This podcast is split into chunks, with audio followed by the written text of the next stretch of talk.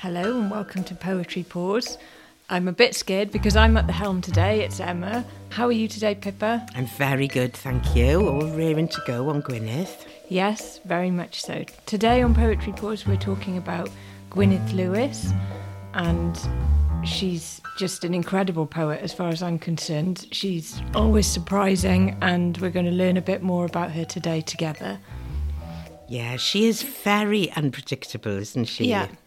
And, and, And funny. yeah, she's funny. She's, you kind of couldn't say what she might write about next. Yeah. Which I suppose in some ways makes her quite difficult to categorise and get a handle on. She can be so left field sometimes. You can never pin down who she is as a writer. There's no one theme in her work, so she's very interesting to me. Should we start by going back into her biography a little bit, her Yeah, background, so we can get a bit of a handle on her? She was born in 1959 into a Welsh speaking family in Cardiff. And interestingly, I thought her her father started teaching her English when her mum was in hospital. So you know that's quite interesting, like a covert language. Yes, yeah. Yeah, that is that is interesting. Um, and she and she's written quite a bit about being bilingual and writing Yeah. bilingually, hasn't she? Yeah, I want to get into that a little bit in a while about her work in translation and writing in both languages. So Yeah, yeah. It's interesting. She went to school in Pontypridd to a bilingual school and studied in Cambridge, where she was a member of Cymdeithas y Mabinogi, which is the University Welsh Society there in Cambridge. Yeah. And she, she got some award, didn't she? Wasn't she a very good student? Yeah, she got a prize for outstanding intellectual work. And she is a very intellectual writer. She's very qualified and she's had a really interesting life. She studied in Harvard, got her Doctor of Philosophy in English in Oxford, and her thesis there was on 18th century literary forgery, including the work of Iolo Morgannwg. the great Welsh forger. Yeah, which he's very interesting as well, isn't he? Yeah, yeah. I mean, I think it is interesting this being very smart and the kind of connection to academia Yeah.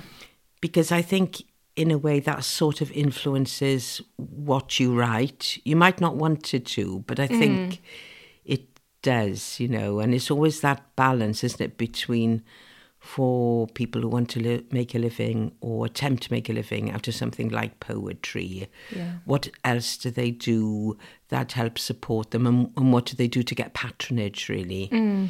So, so I mean, her most amazing thing, and the thing that will keep her in people's memories for perpetuity almost, is the writing on the side of the Millennium Yes. Theatre, isn't it? absolutely. Yeah. it called the Millennium Theatre or the Millennium? A centre? Oh, yeah. Millennium okay. Centre. The Millennium Centre, isn't it, in Cardiff, in these stones horizon sing. Yeah. Yeah, I wanted to talk a little bit about that, about poetry in public spaces. Do you have any thoughts on that, or about getting poetry off the page? Is it a, a subject that interests you?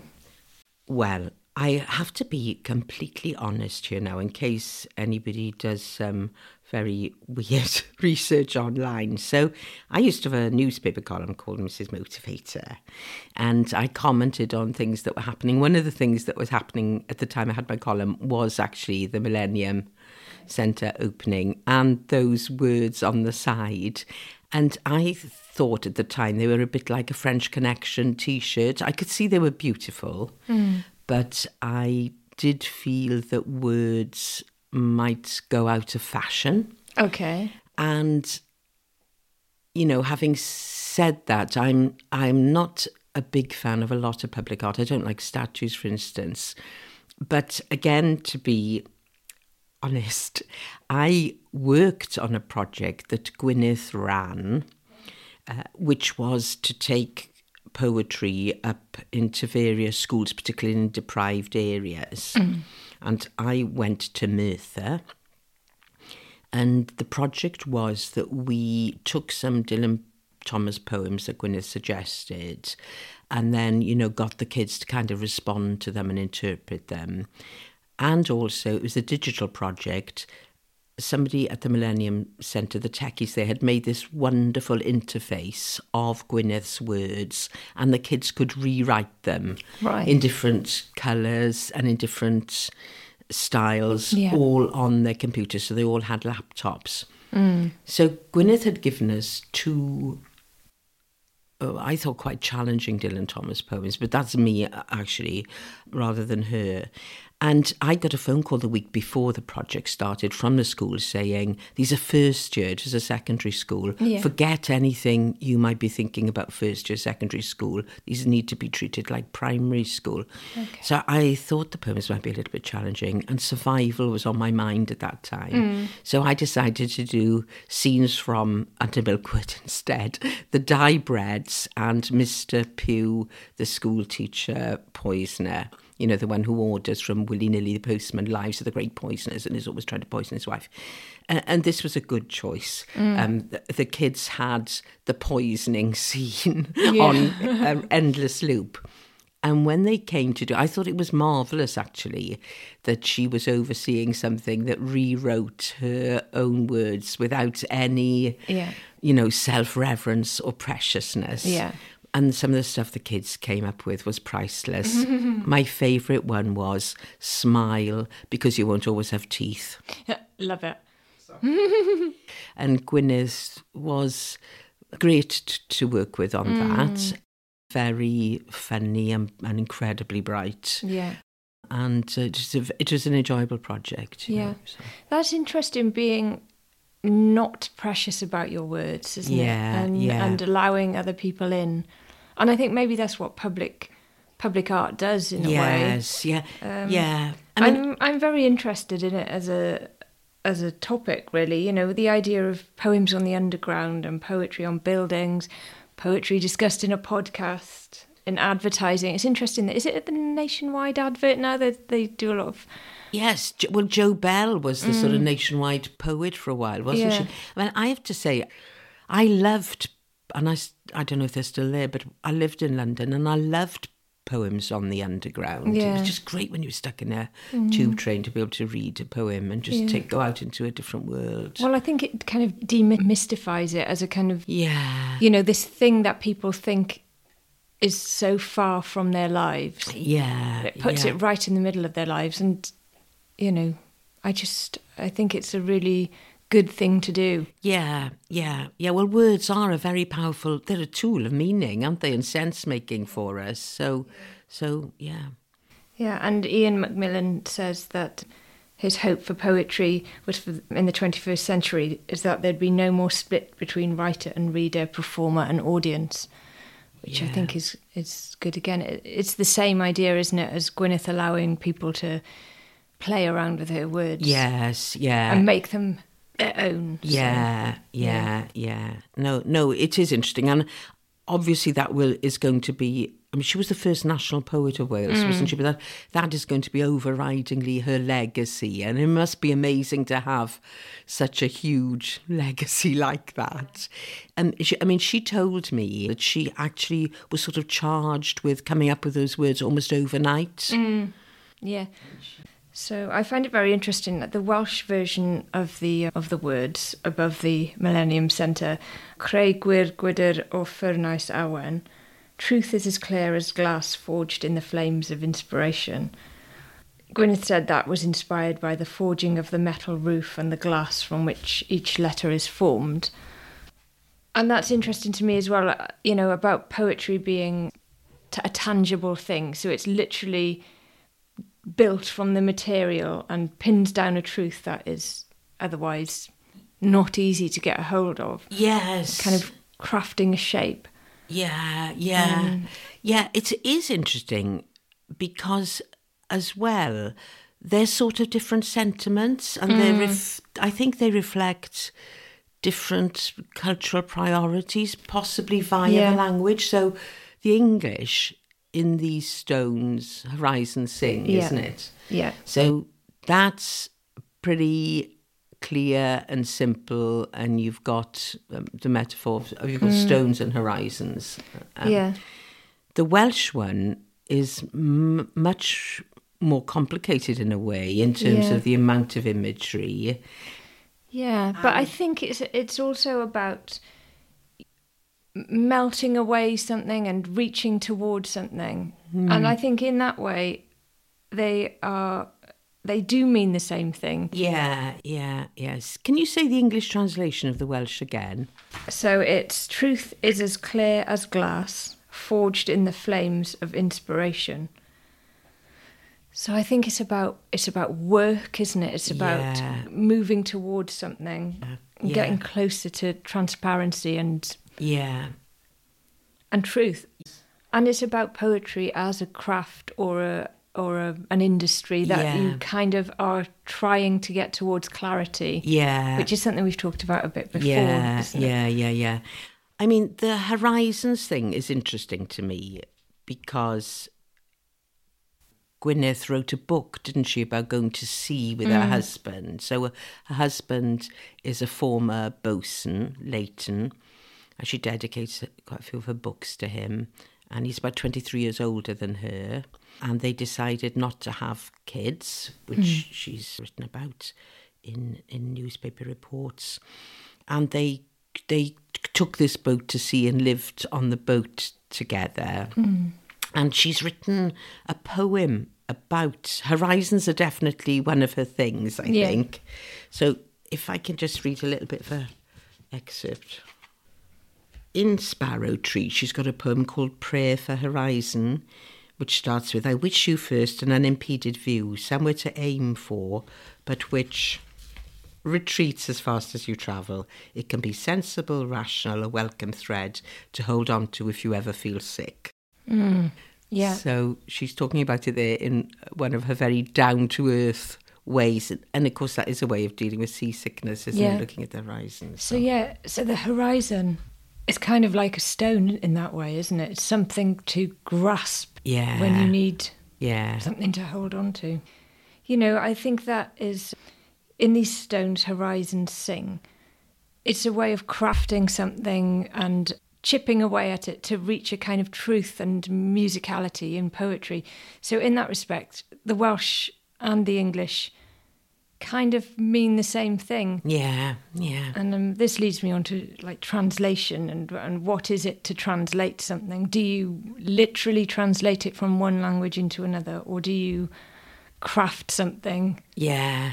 that achieves the same thing or makes you feel the same way when reading it? Yes, yeah. I mean, she's written quite a lot about deciding whether to write in Welsh or English, hasn't she? And I think she may even have written a poem about it.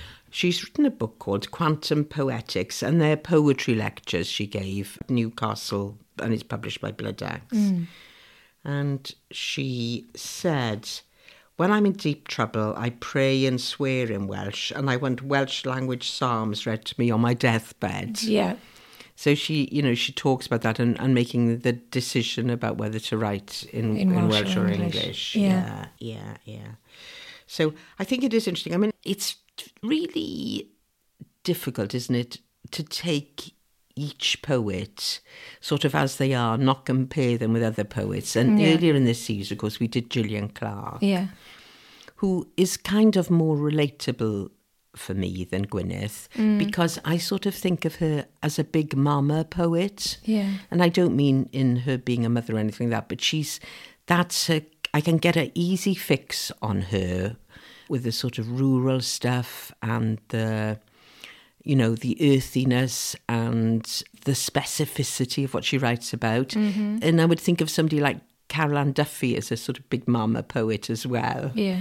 Whereas with Gwyneth, I think we've got a big brain poet here. You know, she is in an intellectual world that I would find very difficult to go into and, and kind of access, really. But uh, in some ways, I disagree with that because I think uh, what she writes about is can be very relatable. I think some of the larger, mm, what's the word, the concepts that that her each collection is divided into can feel more distant.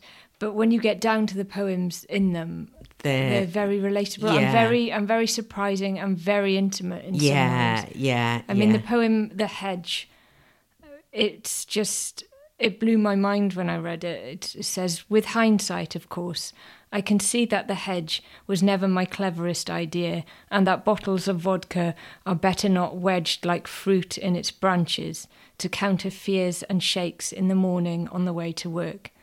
Just the rawness of that, Yeah. the honesty of it. Yeah, yeah, And from the title, you think it's going to be one thing, yeah. and straight away it's not. It's Yeah. not that. Yeah, yeah. I mean, she has been very honest, hasn't she, about Yeah. uh, battling sort of depression and alcoholism. Yeah. Um, one of the techniques she uses, I notice in the poem, is the kind of disarming ending. Yeah. So, murmuration, which I, you know, I really like. I like bird poems. I like birds and I like bird mm. poems. And she writes here about I fell among starlings, birds of the damned. I understand myself to be single, a rebel. I'm off. They catch me, filing to magnetic field, file fireless smoke, sighing like electricity. We settle on our chosen tree, bloody with berries. I tell you, we had that bush by the throat. Mm-hmm. Yeah. And it's a real, whoa, gosh, that pulls you up. So she is amazing at these last word endings. and just the way she she's able to place things side by side that in a just just such a beautiful and satisfying way for me you know. She again going back to the hedge um, i'd felt out my flatty and could drink in the dry and regain my composure with the cuckoo spit. Then with growing wonder i'd watch the fungi lovely as coral in the aqueous light. Just Yeah. laying such beautiful images next to such kind of you know despair and Yeah, yeah, it's just yeah. incredible uh, the way she pushes herself quite literally and figuratively into the hedge Yeah, just- yeah, yeah, i yeah. just think it's so good You're a fan now. i'm a fan yeah I, I actually like her non poetry writing quite a lot. I find it very interesting. Um, and she's talked about my great discovery about depression is that it isn't an enemy but an ally. It's meaningless is the poet's best friend, showing her where not to go. Then form gives her clues warmer, warm, hot, boiling. She's kind of got a resolution on it, hasn't she? She's worked out yeah um, uh, almost a positive thinking way of dealing with this depression in her art. So she's also talked about how the, the value of a poet to society. I would argue that the poet's value to society lies in his or her resilience in the face of dread, in their insistence of shaping something forceful, energetic, and delightful out of this blankness. The poet is more like a member of the special forces. yeah So we're certainly like the SAS over here in West Wales in the cowshed. Be warned. And I, yeah, I think that leads on to the way she deals with uh, the big issues in her in her poetry, like the things that maybe all poetry is about, things like loss and love and and the passage of time. And you know, this is where she just completely blows me away with the unexpected way in which she looks at things and and the sudden shifts in her work yeah, in a series of poems from Zero Gravity, she deals with the death of her sister in law. It's just incredible the way it's put across. In the first poem called Prologue, she writes We watched you go in glory. Shuttle, comet, sister in law. The one came back, the other two went further. Love's an attack on time. And that line just completely stopped me in my tracks. It's just love's an attack on time. It's just Yeah, amazing. Incredible. Yeah, yeah. yeah. And this poem too, I think it says there's a, a real crux in it for me uh, that says everything about Gwyneth's writing. It says, "My theme is change, my point of view ecstatic." She's just making a decision not to sink into this loss, like you just talked about. She kind of battles her way out of it. Yeah, yeah. and makes a decision that she's not she's not going to become engulfed by it. No, no, she's not. She's not sentimental at all, is No, she? no, no, no. No, or nostalgic. She manages to convey how much her sister in law means to her without at all wallowing in her loss. Yeah. She's written quite a bit on uh, about being a poet. In fact, these lectures are, are quite a bit about that. And mm. she talks about when I'm working, therefore, my mind is, as Dylan Thomas discussed, flowing all ways. This movement backwards and forwards along the one line happens at two different speeds. As I was writing, I'd often have the rhyme schemes mapped out a few stanzas in advance, without any idea of how I was going to hit a certain mark by the end of a speech. The musical structure of the poem existed in my subconscious before the narrative. And she says every poem is a possible world. So she's very interested mm. in the relationship of the whole and the parts and quantum physics, yeah. which is a bit beyond me. But she says the best poems do exactly this. They draw on the time and experience of past poets and future ones to achieve effects which are beyond the reach of any individual writer. They mm. defy logic like the elusive process of cold fusion. I want to talk about love now. Moving on from loss to love, just the way she she's so quirky and unsentimental again. This series of poems called Six Poems on Nothing are actually about love. So that, like yeah. you know, when you kind of think about love being everything or, you know, something that preoccupies us lots of the time. She calls it Six Poems on Nothing. And she writes, I've made friends with nothing and have found it is a husband. Ah. See these wedding rings? Two eyes through which I see everything, but not as I used to. Importance leaves me cold, as does all information that is classed as news. I like those events that the centre ignores. Just such an interesting take yes. So, how after she's written, I've made friends with nothing and have found it as a husband, do we end up just really feeling the depth of her love for him? It's kind of magical. She's kind of.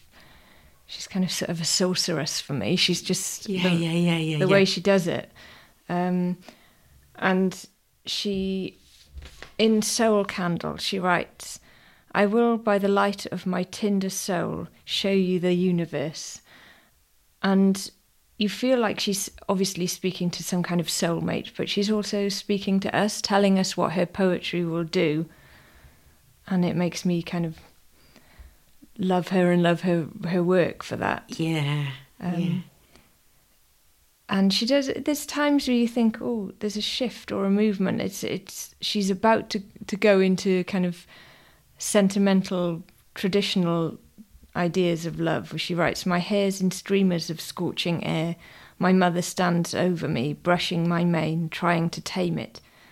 But then she goes, the plait explodes, sloughs off to darkness, in rolls of flame fed on oils of abandon. She never lets it tip into sentimentality, no. it always explodes into something else. Yeah, yeah. Yes, so I just love the way she writes. It's filled with passion. It's surprising. It goes off in all kinds of explosive, different directions, and it's just amazing. Yeah, I love it. I'm I'm a big fan now. sorry. No, don't, my God, don't be sorry. I guess the other big theme that she explores a lot through her work is the passage of time and one of her most touching poems. I mean, you talked a little bit about how you like poetry about birds, and her, her um, collection Sparrow Tree is all around, all about birds, or that that's the theme that ties them together.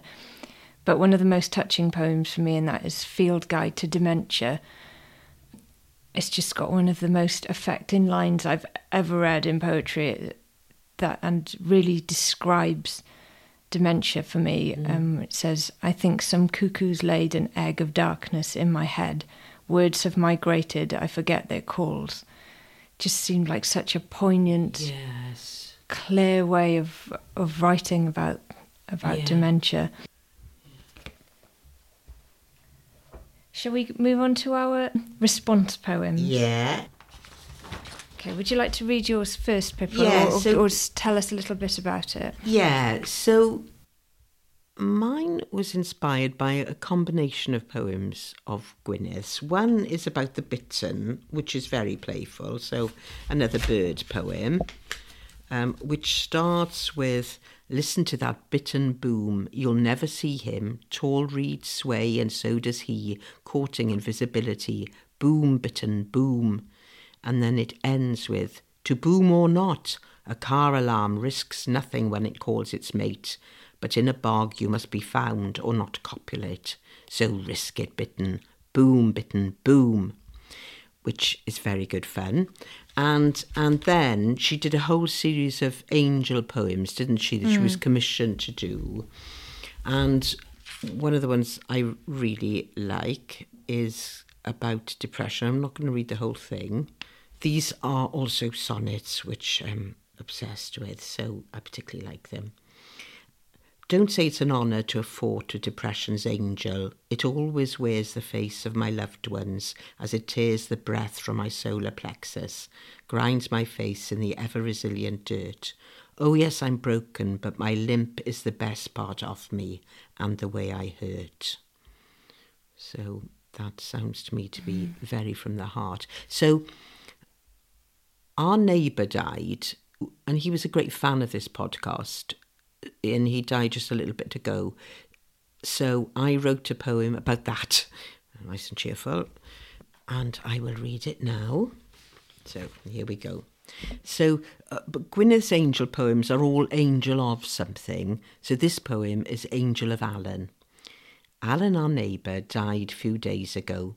A heron lands at our pond, statue like, mostly for three days. Could it be Alan? Should I even think this? Will I seem mad? A solitary bird, edge place dweller, pterodactyl carrier of souls. A shock when it moves to pick away, to hover and hunt on unsure brink.